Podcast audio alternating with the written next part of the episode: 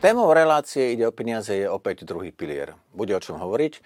Dôchodková reforma priniesla množstvo zmien. Akých?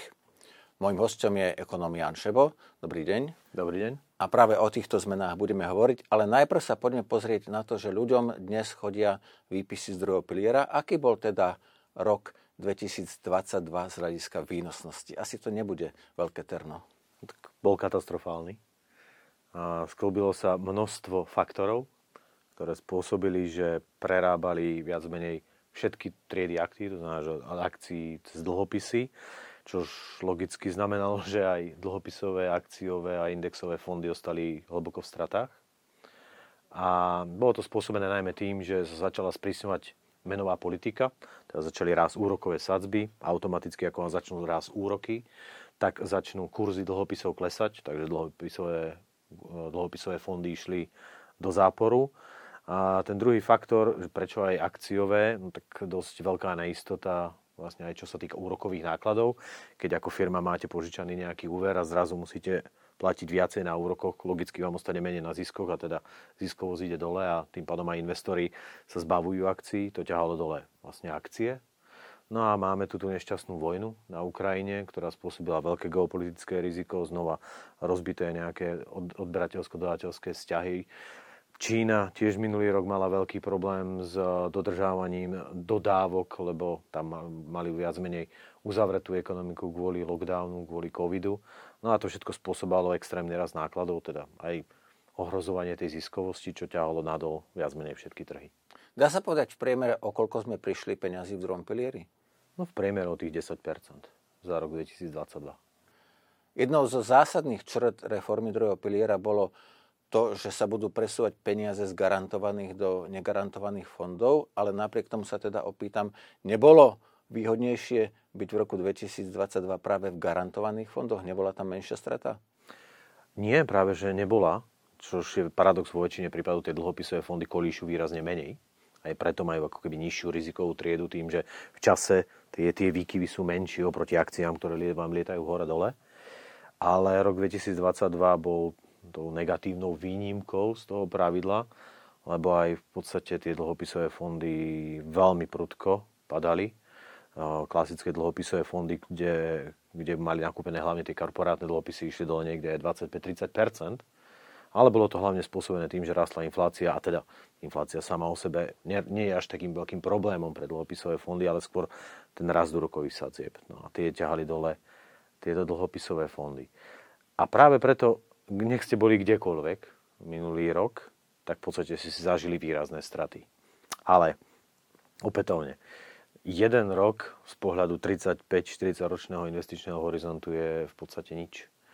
Ale to, čo ma viacej zarazilo, je, keď som si aj ja na svojom vlastnom výpise pozrel, že ten, kto bol v dlhopisovom fonde, tak nielen, že si zažil minulý rok stratu 10%, ale za posledných 10 rokov zarobil 5%.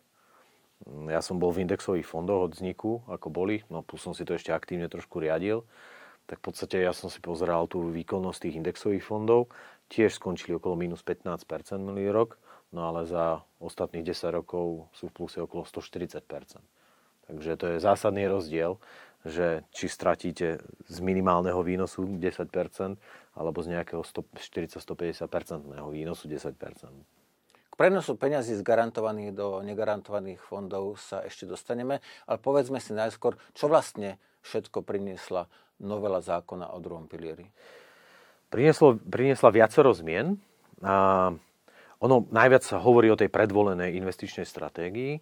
Je to aj vlastne jeden záväzok, ktorý máme v pláne obnovy, pretože dlho po ňom volajú aj odborníci, samotné DSSky, ľudia, ktorí vedia tieto schémy dizajnovať, v podstate tieto informácie, alebo nehovorím, že tlaky, ale skôr odporúčania výrazne idú aj z OECD, z EIOPy, aby sme napravili ten druhý pilier a teda pomohli ľuďom si optimálne rozložiť tie úspory. Takže veľká téma je hlavne tá predvolená investičná stratégia, ako náš záväzok z plánu obnovy.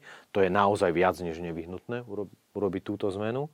Ale sú tam aj iné zmeny, o ktorých sa veľa nehovorí a pritom z môjho pohľadu sú veľmi dobré a majú priblížiť ten druhý pilier k tomu, k tomu štandardnému systému, tak ako sa využívajú v tých vyspelejších krajinách. A to je hlavne zmena tej výplatnej fázy.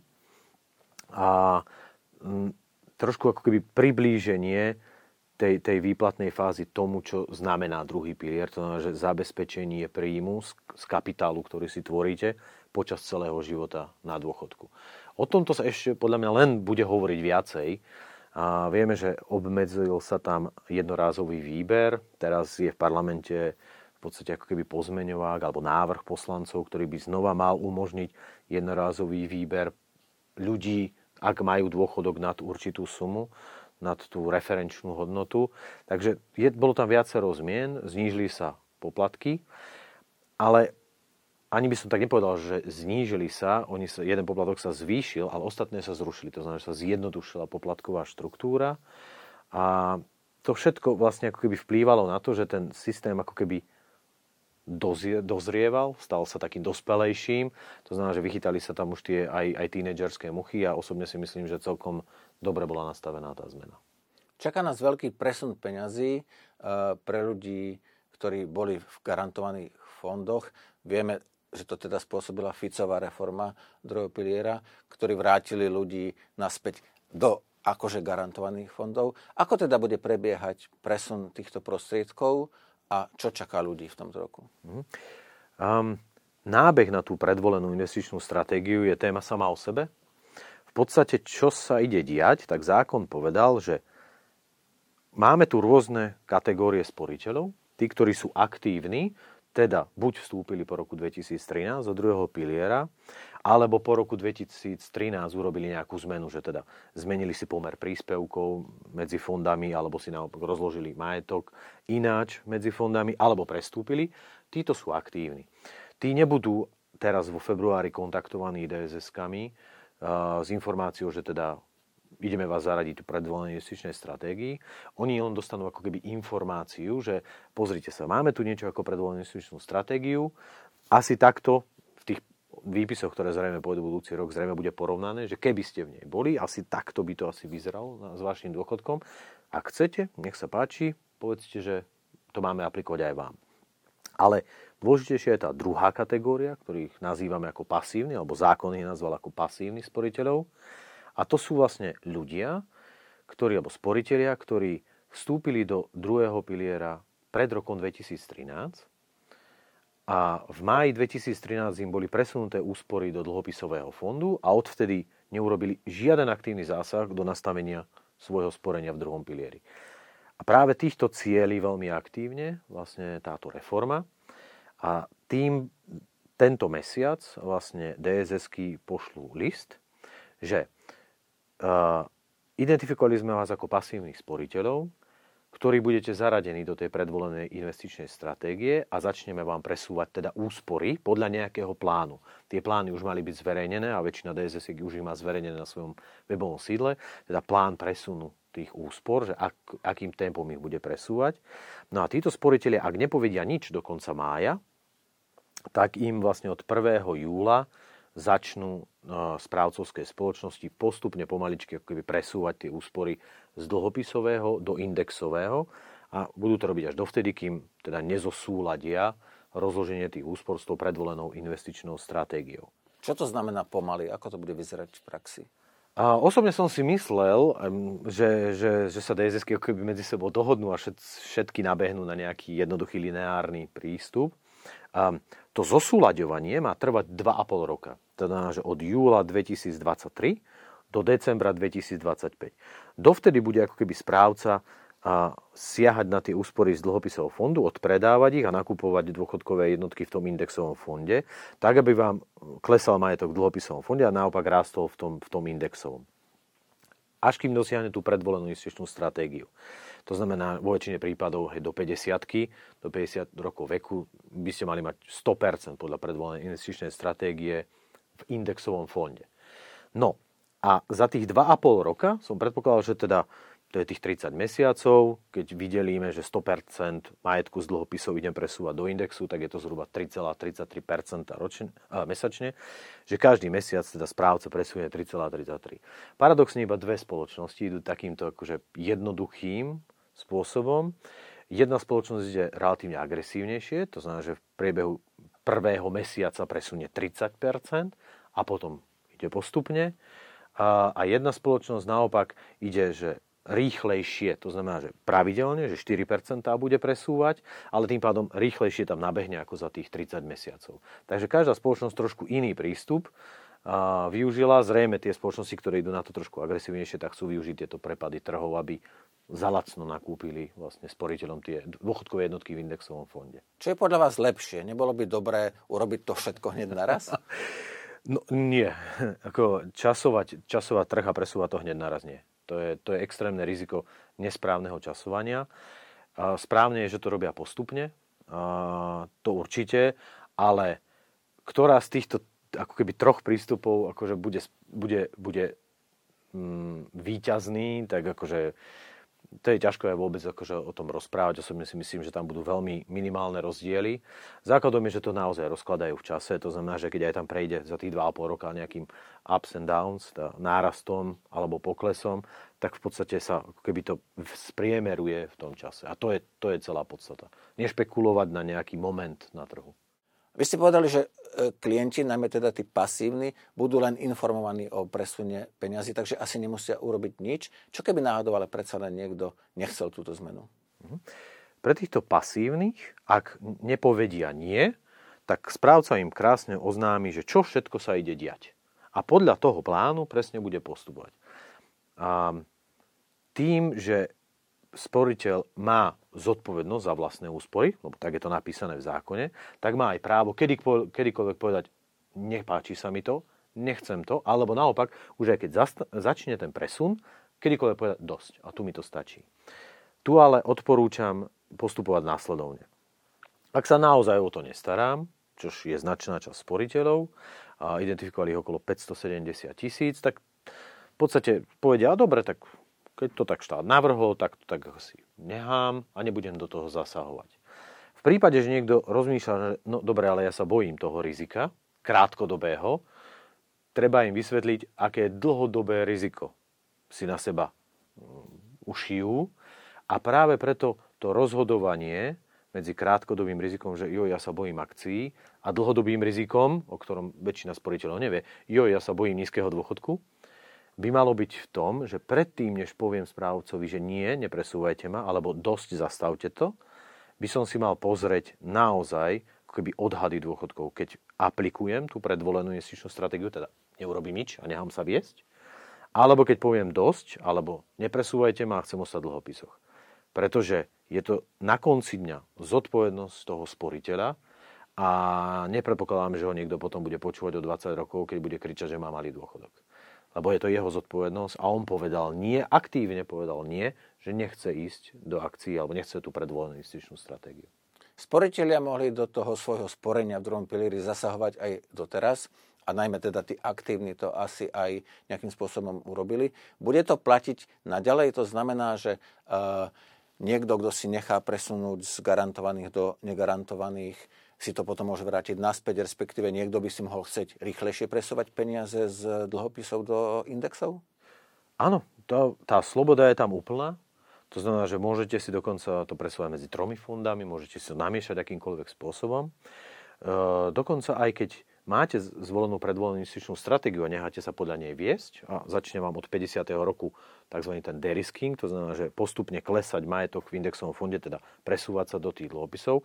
Ešte dokonca aj vtedy môžete povedať, no urobte mi to agresívnejším, takže presúvate mi iba polovicu. Teda nie tie 4 percentuálne body každý rok, ale v podstate iba polovicová dve. To znamená, že ešte agresívnejšie môžete ísť aj do dôchodku. A práve preto, že takéto niečo bolo možné, alebo je umožnené, tak aj vlastne v tom dôchodkovom veku sa zmenila trošku tá výplatná stratégia. Lebo doteraz, alebo ešte aj tento rok, platí tá výplatná stratégia, že a keď ste chceli požiadať o dôchodok z druhého piliera, tak v podstate v jednom momente sa museli tie prostriedky ako keby odpredať a vy ste ich museli za ne nakúpiť doživotný dôchodok, teda poistný produkt, v životnej poisťovni. Životná poisťovňa vo väčšine prípadov investuje konzervatívne, to znamená, že do dlhopisov. Takže v jednom bode vy ste museli načasovať trh, že a tuto odpredám všetko.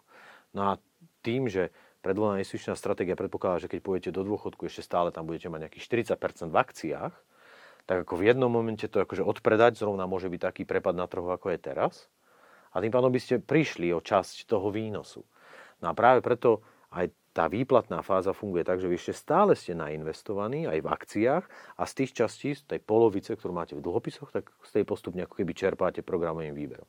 A to, že je zmenená tá výplatná fáza, umožňuje vlastne ako keby vletieť do dôchodkového veku so značným, značnou časťou svojich úspor investovaných v akciách. Novela druhého piliera urobila viacero dobrých krokov, ale urobila aj jeden možno menej príjemný a to, že zastavila rast výšky odvodov do druhého piliera. Aká je teda aktuálna ich hodnota a aká je podľa vás optimálna? No, najskôr musím povedať, že keďže tá cieľová hodnota, na ktorú sme sa mali dostať už v roku 2024, bola 6%, a berem to teraz z nominálneho pohľadu, takže 12 ste mali platiť do sociálnej poisťovne na dôchodok v prvom pilieri a 6% do druhého piliera, tak vlastne aj keď ten dôchodok mal byť ako keby dve jednotky od štátu a jedna jednotka od správcu. Toto bolo akože to rozdelenie. Môžeme debatovať o tom, že či je vhodnejšie mať jednak u jednej, ako to bolo pôvodne nastavené, že 9% od, do sociálnej poisťovne a 9% na svoj osobný dôchodkový účet. A teraz sa to spomalilo hlavne z dôvodu potreby zafinancovania iných výdavkov v sociálnej poisťovni. A má sa z toho z časti, malej časti ako keby sanovať výdavky na ten rodičovský dôchodok. To, čo sa vlastne ale stalo, že nebudeme každý rok zvyšovať toho 4%, teda aby sme v roku 2024 dosiahli tien, tých 6% odvodu do, do, na svoj osobný dôchodkový účet, ale bude sa to spomali, že raz za dva roky teda to narastie. Tým pádom v podstate sme to spomalili ako keby, dá sa povedať, o 4 roky. Alebo o 3 v tomto prípade. Hovorili sme o tom, že e, rok 2022 nebol príjemný pre sporiteľov z hľadiska výnosov. Ako by sa mali správať tí sporiteľia, ktorí v tomto alebo možno v budúcom roku idú do dôchodku a to znamená, že pri týchto prepadoch by si vlastne mali vypýtať dôchodok. Čo majú robiť? No ak si budú sa vypýtať ten dôchodok, tak v podstate priznajú tú stratu za rok 2022. A každopádne mali by si tam určite, chápete, to sú vaše úspory a tie úspory vždycky dokážu pracovať za vás. Vy vždy si ich môžete rozložiť aj agresívnejšie, to znamená, že aby ste využívali ten potenciál, ktorý dáva akciový trh na, na, na rast. Ak chcete tie prostriedky vybrať hneď a minúť ich okamžite, nikto vám v tom nezabráni, za predpokladu teda, že máte dostatočne vysoký dôchodok z prvého piliera, takže tam asi zoberiete stratu a miniete tie prostriedky. To nie je zrovna ale to zodpovedné správanie voči vlastnej budúcnosti, pretože druhý pilier je na financovanie života na dôchodku, nie v prvý deň na dôchodku. A z toho dôvodu odporúčam týmto ľuďom využiť stále tú predvolenú stratégiu, znamená, že postupne aj si zvýšiť ten podiel toho majetku v akciách, nechať to pracovať. Druhý pilier je veľmi lacný na správu. A nekupovať si určite teraz doživotnú, doživotnú anuitu. Ešte sa neprejavili tie, tie zvýšené úrokové sadzby na tých cenách anuit v prospech sporiteľov. Takže určite si ich nehať na účte, postupne čerpať, teda počkať, aby ste si mohli postupne čerpať a ostatné prostriedky nehať zarábať aby ste v podstate aj vykompenzovali tú stratu a ešte máte pred sebou určite nejakých tých 10, 12, 15 rokov života, tak nech tie prostriedky zarábajú. Ak má teda človek dostatočne vysoký dôchodok z prvého piliera, nemusí e, druhý pilier využívať momentálne vôbec? Nie je to nutné. Ešte stále, nie že ešte stále, ale stále ostala tam mm, jedna možnosť čerpania nie dôchodku, ale určitej sumy z druhého piliera, o ktorej sa nehovorí a ja, ja osobne si myslím, že je to veľmi zaujímavá možnosť a to je výnos z investovania. Tie, vy nie, nepožiadate o dôchodok z druhého piliera, úspory si neháte stále u správcu, sú vašim vlastníctvom, sú predmetom dedenia, môžete si akýmkoľvek spôsobom teda nainvestovať, jasné, maximálne myslím, že teraz je to do 50% môže ísť do indexového fondu, alebo to rizik, najrizikovejšieho. A vyberáte každoročne iba ten výnos, ktorý dosiahnete. Povedzme, že dosiahnete 8%. Tak z vašich úspor povedzme, že je tam 10 tisíc eur. No tak 800 eur si raz ročne vyberiete. To znamená, že istina tam ostáva, si, vy si vyberáte iba výnos. A akomkoľvek momente na dôchodku si poviete, dobre, stačí, tak vyberám si aj tú istinu. Či už pravidelne, alebo cez programový výber, alebo ak teda máte dostatočne vysoký dôchodok, tak aj jednorázovo cez programový výber. A upozorňujem ale, že zatiaľ od roku 2024 by mala platiť tá nová výplatná fáza, kde je obmedzený e, jednorázový výber. Takže vieme, že je teraz e, pozmeňovací návrh, alebo teda návrh na zmenu zákona v parlamente, kde by sa znova mal zaviesť tá, ten, tá možnosť jednorázového výberu, ale uvidíme, ako to teda pôjde v parlamente ďalej.